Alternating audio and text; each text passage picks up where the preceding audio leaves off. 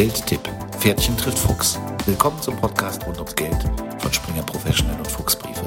Stefanie Burgmeier, das Pferdchen, ist als Geschäftsführerin der Springer Fachmedien Wiesbaden GmbH für das Wissensportal Springer Professional.de verantwortlich. Zuvor hat sie mehr als 20 Jahre als Finanzjournalistin gearbeitet, unter anderem für die Wirtschaftswoche, die Financial Times Deutschland und das Anlegermagazin Börse Online. Ihr Anlagemotto, in der Ruhe liegt die Kraft. Ralf Vielhaber, der Fuchs, ist Herausgeber der Fuchsbriefe und mehrfacher Buchautor zu Geldanlagen. Er beschäftigt sich seit über 30 Jahren mit Anlagethemen. Sein Motto bei der Anlage, sei mutig. Herzlich willkommen, liebe Hörerinnen, liebe Hörer. Endlich geht's weiter mit der 34. Folge des Geldtipp Podcasts mit Ralf dem Fuchs und Stefanie dem Pferdchen. Heute ergänzen wir unsere Empfehlung zu deutschen Aktien fürs Leben aus dem 33. Geldtipp Podcast um unsere internationalen Favoriten. Stefanie, internationale Aktien fürs Leben. Was ist denn da anders außer der Titelauswahl? Muss ich andere Kriterien heranziehen als bei den deutschen Titeln? Ich denke schon, dass man ähm, andere Kriterien heranziehen muss. Vor allen Dingen sollte man sich überlegen, ob man die Dividende, die wir ja bei den deutschen Aktien so stark in den Mittelpunkt gestellt haben, wirklich so deutlich betrachtet für ausländische Aktien. Das hängt natürlich wieder mit den leidigen Steuern äh, zusammen. Es ist nämlich so, dass bei den meisten Aktien in ähm, ausländischen äh, Destinationen eine Quellensteuer erhoben wird. Und meist sind das 10 bis 30 Prozent. Zusätzlich kassiert dann auch noch der deutsche Staat die Abgeltungssteuer von 25 Prozent. So, wenn man das ähm, addiert, dann kommt da schon eine ordentliche Summe zusammen, zumal der deutsche Staat sich nicht mit der Quellensteuer von 15 Prozent zufrieden gibt, sondern immer da nochmal den Betrag draufschlägt, bis die Abgeltungssteuer von 25 Prozent erreicht ist. Es gibt ein Verfahren, sich die, diese Sätze wieder zurückzuholen, also zumindest auf den Satz der deutschen Abgeltungssteuer zu reduzieren, aber das ist ein ziemlicher Papierkrieg. Deshalb würde ich die Dividende bei ausländischen Aktien nicht so stark in den Mittelpunkt stellen, wie wir das bei deutschen Aktien getan haben. Ralf, gibt es für dich Punkte, auf die du bei ausländischen Aktien besonders achtest? Also erstmal finde ich, Stephanie, hast du da schon selber einen wichtigen Punkt gemacht. Also die Steuer ist teuer und nervig. Wer hat da schon richtig Lust drauf? Keiner wahrscheinlich. Also ich gehe zunächst nach der Markenbekanntheit. Eine starke Marke, die jeder auf der Welt kennt, die hat riesige Vorteile, denn solches, solche Unternehmen die äh, können ihre Produkte weltweit verkaufen, ohne übermäßig viel in den Markenaufbau stecken zu müssen. Also da bleibt schon mal viel Geld im Unternehmen für andere Dinge. Das kann dann für Forschung und Entwicklung beispielsweise ausgegeben werden. Die zehn bekanntesten Unternehmen weltweit sind, so sagen es Rennlisten, Apple, Microsoft, Amazon, Google, Samsung, Coca-Cola, Toyota, Mercedes-Benz, McDonald's und Nike. Also man sieht die starke Dominanz der Amerikaner und von Consumer Electronics, Auto- und Lifestyle-Unternehmen in diesem Bereich. Stefanie, was sind denn die Punkte, auf die du noch besonders achtest? Ja, ich achte natürlich auf Zahlen. Wenn ich schon die Dividende mir nicht so genau anschauen äh, kann, dann schaue ich darauf, dass die Unternehmen stabile Einnahmen haben, solide Gewinne, eine gesunde Bilanz und einen positiven Cashflow. Außerdem sollten sie in einem vernünftigen Bewertungsmaßstab stehen, das heißt nicht zu teuer sein. Und dafür schaue ich mir die beiden bekanntesten Bewertungsziffern an, nämlich das Kursgewinn und das Kurs-Buchwertverhältnis, Kurzform KGV oder KBV. Und ich schaue mir diese Ziffern nicht nur für ein Jahr an, sondern möglichst für eine längere Frist. Und wer das im Detail nochmal nachhören möchte, wie das funktioniert, kann sich gerne auch die Episode 20 äh, unseres Podcasts nochmal anhören. Ralf, was ist dir darüber hinaus noch wichtig? Marke, Zahlen? Ich merke schon, dass du dich heute mit den Zahlen sehr stark identifizierst. Also mir geht's noch um das Thema oder den Punkt der Innovationsfähigkeit. Die ist mir sehr wichtig. Unternehmen, die sich kontinuierlich an neue Marktbedingungen anpassen, innovative Produkte oder Dienstleistungen entwickeln. Die haben nämlich eine bessere Chance, langfristig relevant zu bleiben. Und hier führen die internationalen Ranglisten mal wieder Amerikaner an mit Alphabet, Amazon, Microsoft und Tesla. Dann gibt es noch eine andere Liste von Boston Consulting Group. für das letzte Jahr, also für 2023. Die enthält außerdem noch Unternehmen wie Pfizer, Siemens, BYD, Huawei, Samsung und auch Moderna. Dann kommen wir mal zu unseren persönlichen Favoriten. Jetzt haben wir uns ja schon mit den Voraussetzungen beschäftigt. Stephanie, magst du da starten? Was sind deine persönlichen Favoriten? Sehr gerne starte ich und es kommen jetzt ein paar äh, Unternehmen, die wir auch auf den Listen schon gesehen und gelesen haben. Mein erster Favorit ist A wie Alphabet. Alphabet, was aus Google hervorgegangen ist, ist für mich eine der Aktien, die das Internet repräsentieren. Und wir alle äh, wissen, dass das Internet sehr stark unser Leben, aber auch unsere Wirtschaft verändert hat. Alphabet ist eine starke Marke, die längst über diese Suchmaschinenfunktion hinausgewachsen ist, mit einer hohen Innovationsfähigkeit. Ständig kommen neue Produkte. Und es gibt zum Beispiel äh, äh, mittlerweile äh, Produkte, die einem auch so im Alltag helfen. Und das ist, glaube ich, sehr wichtig. Außerdem ist der Titel für einen Tech-Wert relativ günstig mit einem KGV von 21, ist also nicht zu teuer. Und ähm, er ist äh, sozusagen auch in der Schwankung ähm, ja gegenüber deutschen äh, Dauerläufern einigermaßen äh, stabil, schwankt aber ein bisschen mehr. Und ähm, Alphabet macht im Moment einen Gewinn pro Aktie von 6,31 Euro. Also auch da wieder eine Zahl, nicht die Dividende, aber um einen Maßstab dafür zu haben, wie viel das Unternehmen verdient. Auch das halte ich für lukrativ. Jetzt wäre ich ja eigentlich dran, aber mein erstes Unternehmen beginnt erst mit J. Und deswegen schlage ich vor, dass du, Stefanie, erstmal weitermachst. Ich weiß, du hast auch ähm, eine zweite Aktie, die mit A anfängt. Richtig, mein zweiter äh, Favorit ist Apple, fängt also A mit an. Das Unternehmen ist ebenfalls eine weltweit bekannte Marke, von Steve Jobs gegründet und zum Erfolg äh, geführt. Unter seiner Ägide sind viele neue Produkte erfunden worden, aber auch sein Nachfolger ähm, ist da äh, nicht unfleißig. Von daher, wir alle kennen iPad, iPod, äh, iPhone und andere Gerätschaften äh, von Apple. Apple produziert praktisch die Geräte, die man für das Internet braucht, damit man das Internet nutzen kann. Der Vorteil dieser Geräte ist, dass sie nicht nur äh, gut funktionieren, sondern auch noch gut aussehen. Also sie haben auch ein ähm, ansprechendes Design, jedenfalls ein besseres als manche andere Geräte. Und von daher ähm, verkauft Apple eben nicht nur die Hardware, sondern auch die Software. Aktuell äh, bewertet mit einem K äh, KGV von 27 also teurer als Alphabet, aber für einen Tech-Wert, für einen amerikanischen Tech-Wert auch noch im Rahmen und macht einen ähnlich hohen Gewinn pro Aktie äh, wie Alphabet, nämlich über 6 Euro. Von daher wäre das mein zweiter Wert. Wird dich nicht wundern, Stefanie, Apple habe ich auch im internationalen Depot und nicht nur da, hab, den habe ich auch auf dem Schreibtisch. Ähm, Jetzt bin ich aber nach wie vor erst mit J wieder dran und du hast noch was bei B zu bieten. Willst du damit auch gleich weitermachen? Sehr gerne. Ähm, B wie Berkshire Hathaway. Berkshire Hathaway ist die Warren Buffett Company. Ist, ist äh, Warren Buffett kennen wahrscheinlich die meisten, einer der bekanntesten und berühmtesten amerikanischen Value-Investoren. Sehr erfolgreich, äh, äh mittlerweile in den 80ern und Berkshire ist eigentlich kein Unternehmen im eigentlichen Sinne, sondern eher eine Beteiligungsgesellschaft mit mehr als 50 Tochtergesellschaften, die dort äh, vereinigt sind. Dazu gehören äh, zum Beispiel Versicherungen, das war so der Ausgangspunkt. Äh, mittlerweile gibt es aber auch Medien, Flugschulen, äh, Schienenunternehmen, Möbelhandel, Energieversorgung, also eine ganz breite, äh, ein ganz breites Portfolio und ähm, sehr diversifiziert. Und im Moment ist äh, Buffett dabei, umzuschichten. Ähm, er hat insbesondere Automobiltitel verkauft, hat aktuell einen relativ hohen Kassenbestand. Äh, wahrscheinlich wartet er darauf äh, auf den nächsten Rückschlag, um dann zu investieren. Im Moment sind die Indizes ja alle auf Rekordjagd.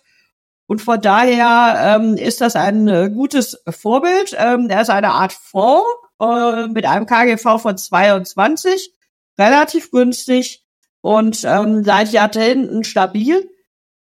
Ralf, was hast du denn im internationalen Depot?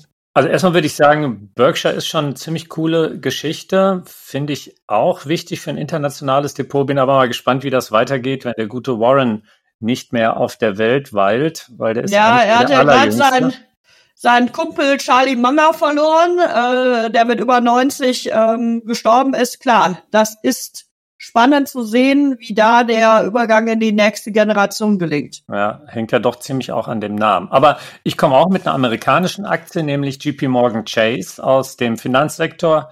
Ja, nach, nach Bilanzsumme ist das die größte Bank der Welt mit fetten 3,7 Billionen US-Dollar. Und die Aktie geht auch ganz gut ab gerade, habe ich mir angeschaut. Und ähm, obwohl das ja hier eine langfristige Betrachtung ist, aber dieser US-Finanzriese, der hat nicht nur eine starke Präsenz in der globalen Finanzindustrie, hat auch ein breites Angebot an Finanzdienstleistungen, ein robustes Risikomanagement und eben auch eine solide Kapitalausstattung. Und die liefern kontinuierlich. Also die Renditeerwartung liegt bei über 10 Prozent. Es werden kontinuierlich ordentliche Gewinne eingefahren. Der Gewinn je Aktie liegt bei im Moment 16 US-Dollar, die Dividende bei 4,34. Und ähm, ja, das ist, finde ich, schon ziemlich, ziemlich gut, ähm, was dieser Laden regelmäßig hier auf die Beine stellt. Aber jetzt bist du wieder dran, liebes Pferdchen. Ja, ich regel mich schon wieder äh, dazwischen, äh, diesmal mit einem äh, L, nämlich LVMH, deutsch ausgesprochen, ein äh, globaler Luxusgüterkonzern. Dazu gehören Marken wie Louis Vuitton, ähm, Bulgari, Dior, um nur einige zu nennen. Und der Konzern vertreibt seine Produkte äh, aus den Bereichen Wein und Spirituosen, Mode und Lederwaren, Parfüm und Kosmetik sowie Uhren und Schmuck in eigenen Geschäften. Flagship Store nennt man sowas auch. Erstaunlicherweise äh, wurden diese Produkte auch während der Corona-Pandemie äh, gekauft. Also offenbar war, äh, waren den Reichen es egal, ob Pandemie war oder nicht. Sie haben trotzdem Luxusgüter gekauft. Das heißt, dass das Geschäft sehr krisenstabil ist. KGV 25 aktuell und der Gewinn pro Aktie sensationelle 33 Euro. Also von daher eine sehr solide Anlage und sehr krisenresistent. Das wäre auch meine Empfehlung. Kann ich mich auch anschließen. Ist ein guter Rosinenpick, finde ich. Also LVMA, die sind schon wirklich richtig gut aufgestellt. Ich mache mal weiter mit M wie Medtronic. Das ist ein, das weltweit erfolgreichste Unternehmen der Medizintechnikbranche. Die bieten Lösungen für die gesamte Gesundheitsversorgung an und äh, Medtronic arbeitet an der Verbesserung der Lebensqualität von Menschen. Das ist erstmal eine starke Botschaft. Der Laden konzentriert sich primär auf Produkte für den Einsatz in der Kardiologie, Kardiochirurgie, HNO-Chirurgie, Diabetologie, oje, oh unsere Mediziner oder Nichtmediziner schalten jetzt hoffentlich nicht ab. Neurologie, Neurochirurgie, Wirbelsäulenchirurgie und so weiter, Anästhesie. Ja, ich will jetzt nicht sämtliche Gebiete aufführen. Eigentlich alle Fachgebiete, oder? So wie so sich ziemlich, das anhört. Ja, mhm. jedenfalls richtig bekannt sind äh, Medtronic für ihre Herzschrittmacher. Und ähm, ja, also die vertreiben dann außerdem noch implantierbare Kardioverter-Defibrillatoren. Ich habe mich mal schlau gemacht, was das ist. Also ich habe das so verstanden, da wird quasi ein müdes Herz automatisch durch elektri elektrische Impulse wieder ähm, aktiviert.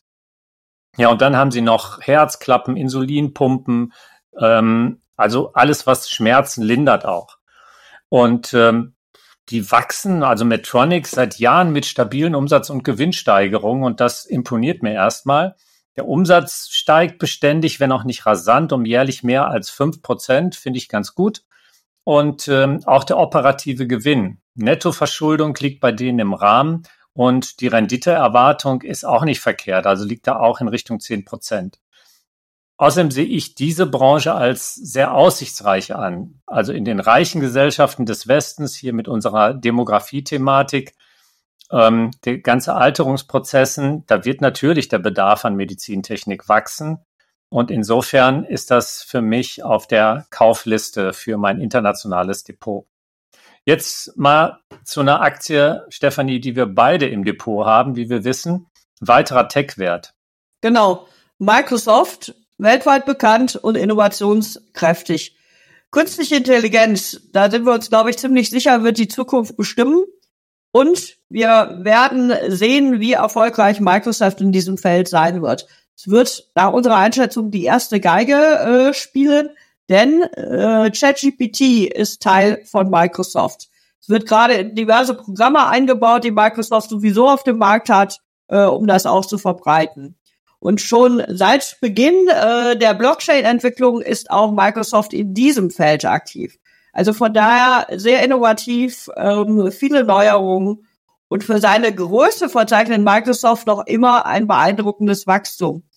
Der Software-Riese ist mit seinem breiten Spektrum an Software und Dienstleistungen für verschiedenste Anwendungen und Nutzer extrem gut diversifiziert. Während der vergangenen fünf Jahre stieg der Umsatz von durchschnittlich 13 Prozent pro Jahr zuletzt auf über 200 Milliarden US-Dollar. Und dabei gelingt es Microsoft auch noch, die Profitabilität zu steigern. Das Nettoergebnis zog im gleichen Zeitraum um durchschnittlich 16 Prozent auf mehr als 70 Milliarden US-Dollar an. Allerdings ist auch diese Aktie nicht gerade preiswert.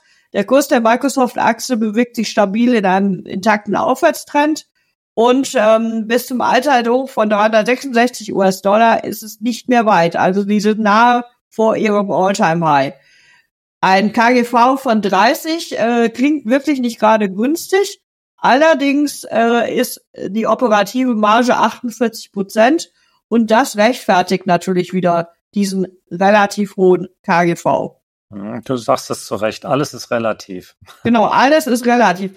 Bei den Tech-Werten äh, äh, sind wir uns fast einig. Wir haben aber auch noch einen anderen Wert, einen Nahrungsmittelwert, den wir beide im Depot haben. Absolut korrekt, Stefanie. Nestlé. Also das ist der derzeit, wie auch in den Jahren zuvor, weltweit führende Nahrungsmittelproduzent, haben momentan so einen leichten Durchhänger, aber wir gucken ja jetzt auch äh, langfristig für unser Depot. Das geht ja jetzt nicht um Depot, wo man schnell mal Aktien rein und raus nimmt. Jedenfalls äh, nach Umsatz und nach Marktwert sind die führend. Und äh, spannend, die haben ihren Hauptsitz in der Schweiz, ähm, produzieren in, in 81 Ländern rund um den Globus und haben eine richtig breit aufgestellte Produktpalette. Und vor allen Dingen haben sie auch eine enorm hohe Markenbekanntheit. Zu ganz bekannten Marken, die äh, innerhalb des Konzerns sind, da, dazu gehört Nescafé, Nesquik, Maggi, Tomi, KitKat, Smarties, Wagner, alles schon mal gehört, denke ich. Und für Kinder und Eltern hat Nestlé die Marken Athlete, Bübchen und wie es alles heißt, auch noch im Angebot. Und dann noch Produkte für Heimtiere. Da hört man die Marken Felix und Beneful, die kenne ich allerdings persönlich nicht, habe allerdings auch jetzt kein ähm, großes Heimtierparadies hier. Und ähm, ja, die Geschäftsstrategie jedenfalls von denen, finde ich, hat sich bewährt. Ähm, momentan kriegt Danone ein bisschen mehr Aufmerksamkeit, aber das wird sich wahrscheinlich auch mal widerlegen. Jedenfalls haben sie eine stabile Kursentwicklung und auch kleinere Krisen haben sie immer gut weggesteckt in der Vergangenheit. Das finde ich auch immer wertvoll. Man kann eben mit kritischen Situationen umgehen.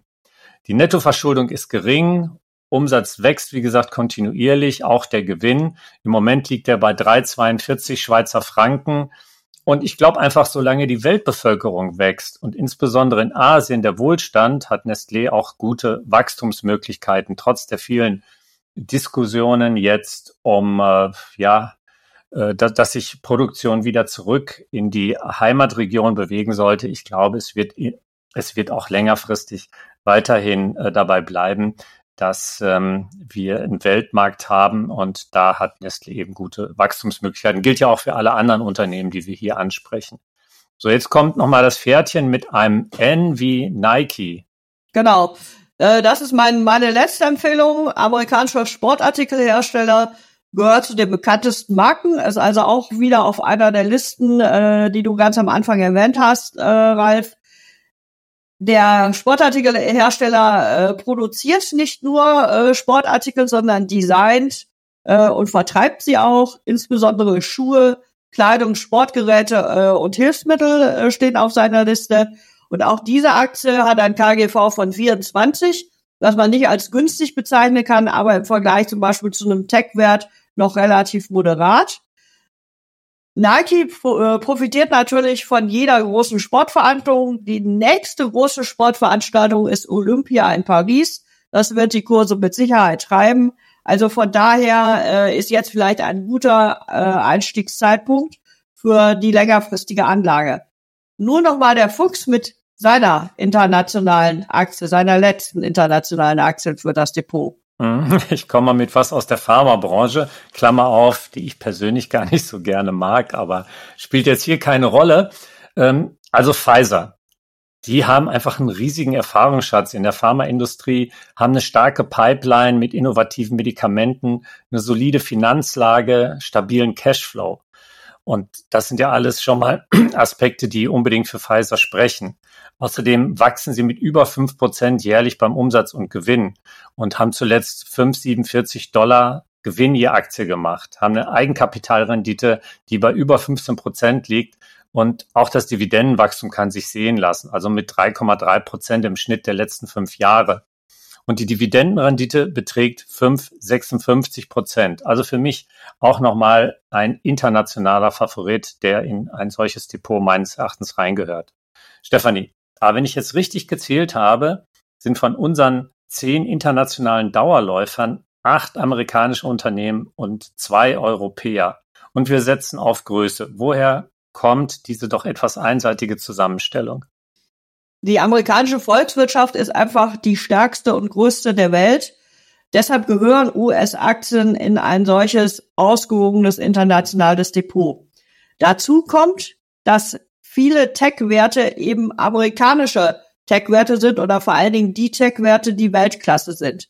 Da treiben die Amerikaner einfach die Entwicklung und deshalb immer, wenn man auf Zukunftsthemen setzt, trifft man automatisch auf amerikanische Tech-Werte. Von unseren acht Amerikanern sind ja immerhin drei Tech-Werte.